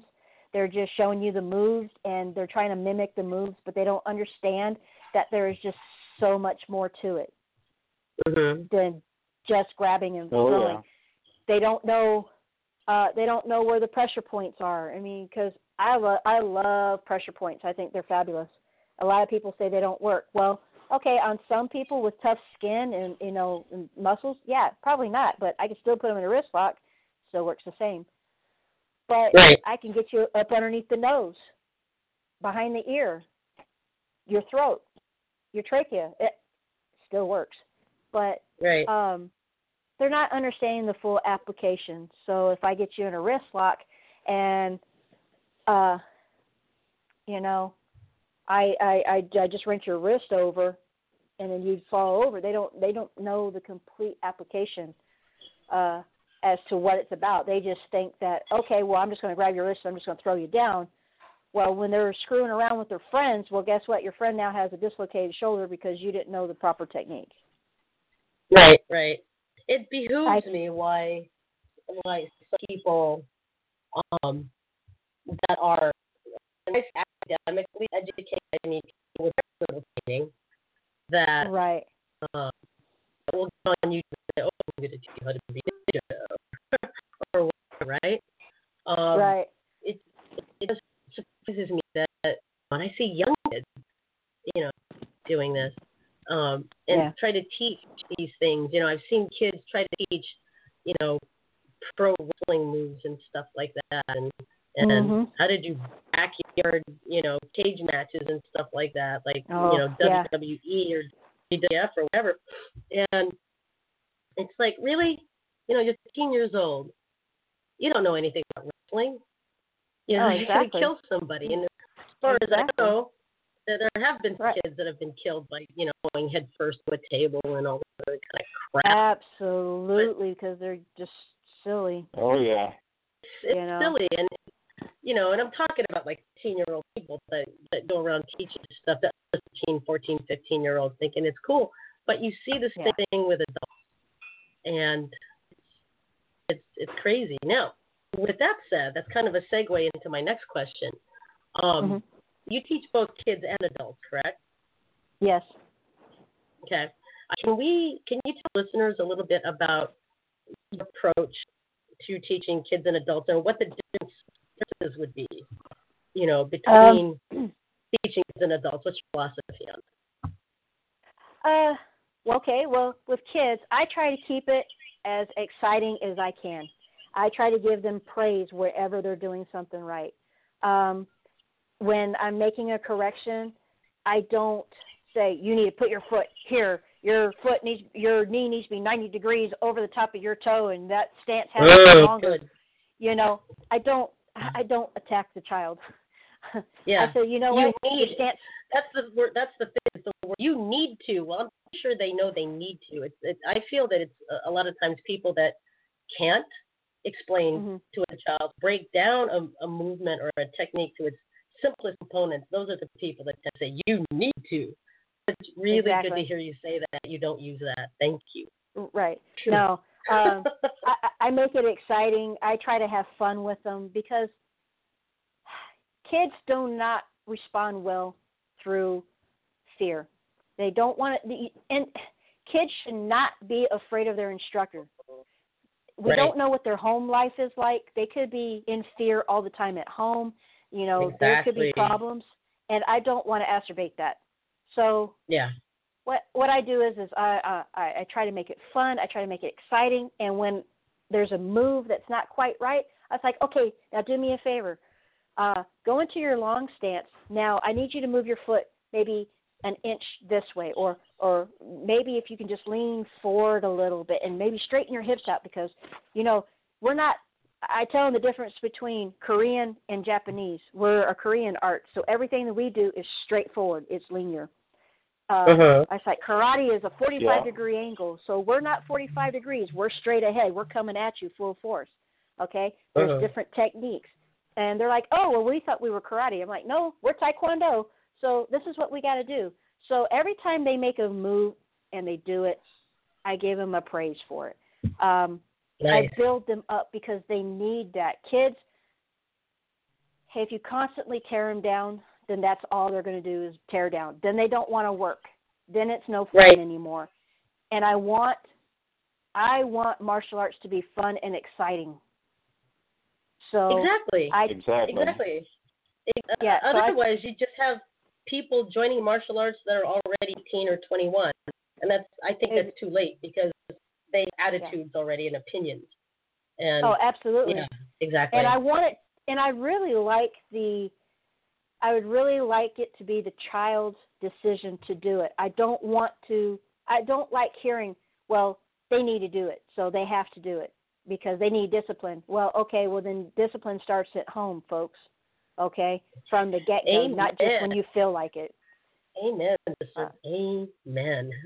I get too Oh, we yeah. get too many people in our in our school saying he's got behavioral problems, fix it. But then they're there for an hour and they're doing great. Their behavior has has settled down and they're yes sir, yes ma'am, and they're on point. And then the next thing you know, they're coming back in with a bad attitude. It's because parents think that when their child's having a behavior issue that we are a quick fix. We're going to just solve all their problems right now yes, exactly. Oh yeah. Not going to happen. And I keep telling them, okay, now guys, if we're doing this, then at home needs to continue. Okay, Mhm. ask you know, because that's what and that's what we tell the kids. You know, when you guys go home, okay, it doesn't matter what's going on at home. Okay, we still have to do our discipline. We still have to be Exactly. courteous. You, you know, abdominal spirit. You know, keep going, perseverance, because that's that's our tenets. Uh, Yeah. You know, so I feed I feed our tenants into these kids because that's what they need. That's what they're they're craving. They need that. So Uh-huh. that's what I try to do. Um, Nice. now, adult. Now, on the other spectrum of adults, I still try to keep it exciting. Um, some adults to form an opinion and they ask a lot of questions, and that's great. Um, I don't have a problem answering questions. Uh, Uh-huh. But do not, whatever you do, do not bash my art. If you don't like it, Right. find another school. If you like it, Has but you don't agree, before? um, I've had I've had one of them bash because they didn't like the kata. Uh, Wow. white belt. White belt. White belt kata is chanji. Um, it. Uh, Yeah. And um, Chunji, Dangun. Yes, absolutely. Yeah, Dosan. Yeah. So they didn't like it because it was the pattern is a cross pattern. Okay? Uh-huh. And we start we start to the left. Everything's to the left, karate's to the right. So Uh-huh. it it's four uh, you go down block first and then a reverse punch. You go Uh-huh. behind you, down block, reverse punch, and it goes four four directions, and then the last movement is a side block. Yep, choggy, reverse punch. Uh-huh. They didn't like it. They didn't understand it. Well, that's so they, stupid. they they bad bad mouth a form Mhm. because they didn't like it. Right. And it was Wow. our basic. It, Chanji is the most basic form anybody can do. Wow. Oh yeah. Some So somebody bad mouthed the form because they didn't like it. Wow. Right. Listen up, folks. Listen. Up. I'm pointing at the listeners right now. I'm pointing at the listeners. Listen up, folks. We're gonna take a martial art. There's a reason why these forms are taught, and if you don't like it, you know, It's not for okay, you. find another school. But I tell you what, you know, you're gonna find a school that's gonna teach a form that you're not gonna like. It's Right. a matter of it's like you get it at purple belt or green belt or whatever belt or whatever. There's gonna be one you're not gonna like, but I guarantee you Right. it's gonna teach you something. Right. So, Well, Right. wow, did you quit? Did you quit? Or did they Uh, get kicked out? uh, no, they they left on their own accord because I just I'm just straightforward with you. I'm not I'm not going to pull punches with you. It doesn't do me any good. Now it may it may cause you know from a business aspect it might cost leave some money behind, but you know what? It's not worth it to sit there and have uh, a inner battle trying to teach somebody who doesn't want to learn.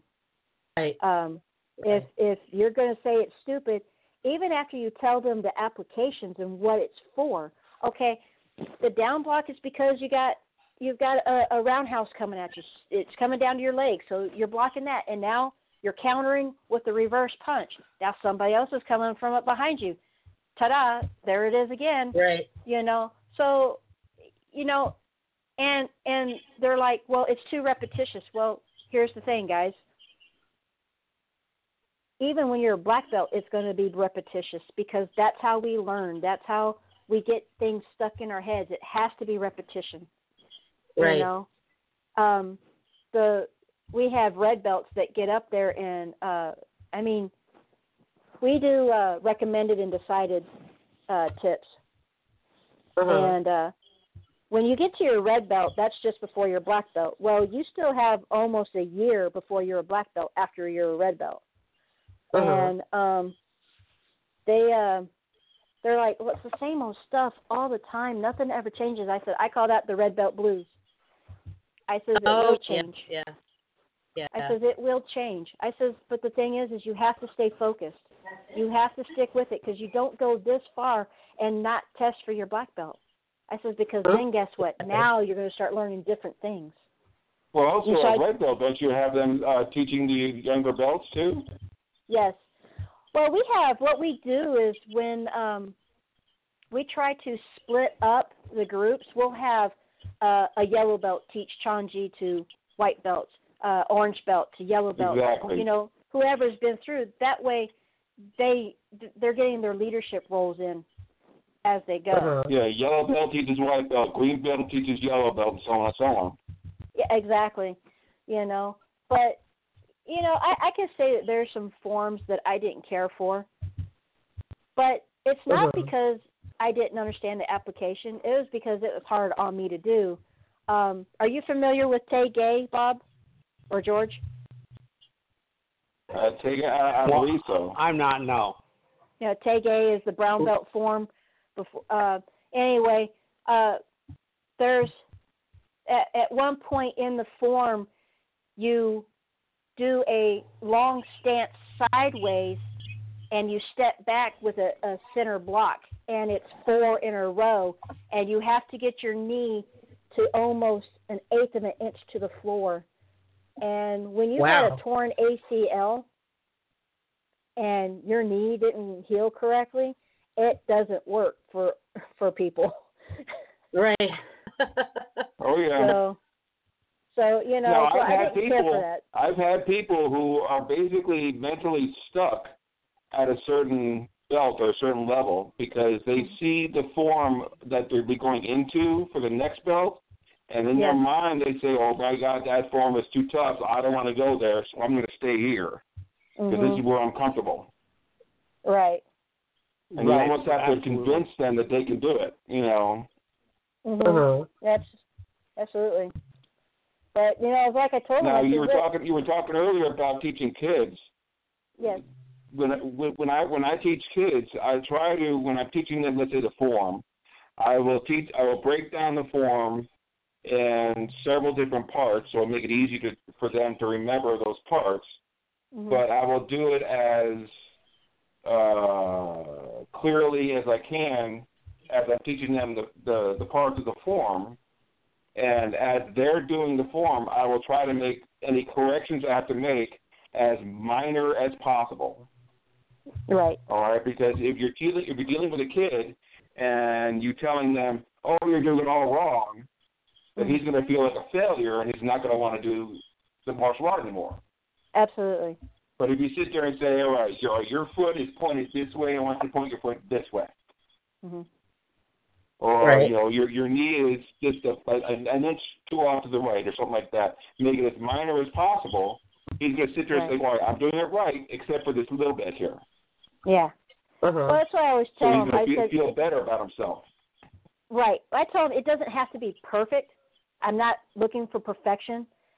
I just want them to I just want them to be able to to do it and be as comfortable as they can. It, you know. Exactly. Because Amen. because they're kids. They're not going to get anything perfect. Their body's not built for for some of the stuff. I mean, that's what we're there for. We're there to train them, you know, and give them the flexibility and the knowledge that they need so they can perform it better, you know. Uh, so they'll get there. I always tell them, you'll get there. Don't worry. Just keep practicing and keep trying and don't give up. Exactly. You know? and I made sure that that the other people that are, that are in the the adult class that they are in be as supportive with each other as much as possible. Absolutely. So like if they're if they're all doing the form and uh one guy, you know, he he steps out with his left foot instead of his right foot or something uh something like that. I'd see the other students say, "Hey, do it this way," you know, before I even say anything. Right. Well, what we like to do is too is that um, we always still like to put them in a testing situation. So we'll have them sit back, and then we'll call each belt up, and uh, the higher belts, the black belts, will be up there, um, and we'll call them one at a time. Have them do their form. Now, each one of us will get uh, we'll get one person with that one student, and we point out one thing. Uh, Yeah. if, what did you see? Is there one thing that you could fi- that you want them to fix? And yes, his knife hand. He didn't. He didn't cover his face, you know, because it goes shoulder, face, shoulder, and then in place. Um, for us, anyway, it's not Mhm. big round circles. But uh, you just need to tighten that up a little bit, and that'd be good. Okay, the next person. We always give them one thing because if you start firing off a bunch of stuff, the kids are going to get overwhelmed, and they're going to be concentrating Exactly. on too many things at one time, and you can't do that. Exactly. Exactly. Um, we have about five minutes left to our broadcast, so um, Know Bob had his mic up for a little bit. Let's go to Bob real quick. Do you have any last minute questions for Jenny, Bob? No, I thought this was a great show. Really informative about her career, what she's doing now. Uh, Right. And her, her her opinions on certain things. It was great. Yeah, definitely. And any last questions for Janie, George? I don't know. I think we pretty much touched everything. I think Good. it was a great, great, great show. yeah. So it'd be uh, safe to say, uh, Janie, that um, that I guess that we would all agree that there's really no one way to teach children and adults, um, because you know children are different, so are adults. Um, would that would that be something that we could safely say that we can agree on? Um, yeah.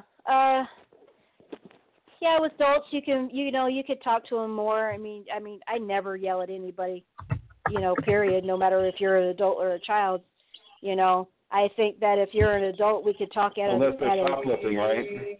Yeah, exactly. Shoplifting. uh, I think that we can be adults about things. We can talk to each other on a on a normal level and try to get you to understand that hey, this is just the way the art is, and this is the reason why we do the applications. And exactly. I still try to make it excited for them. So there there is there are two different ways, but there's not two different ways. I mean, if that makes sense. Yeah, yeah, it it does. Awesome. Oh yeah. Very, very cool. Well, thank you so much for taking the time out of your out of your schedule to join us, Janie. Really well, cool I to have you appreciate on the show. Yeah. Well, very well, thank you. I, I I'm very humbled that you guys thought of me. I'm just a little nobody, and uh, and uh, I, I I I'm really honored. I really am. I I appreciate y'all. Oh no, it was it was Oh, our thank pleasure. you, Janie.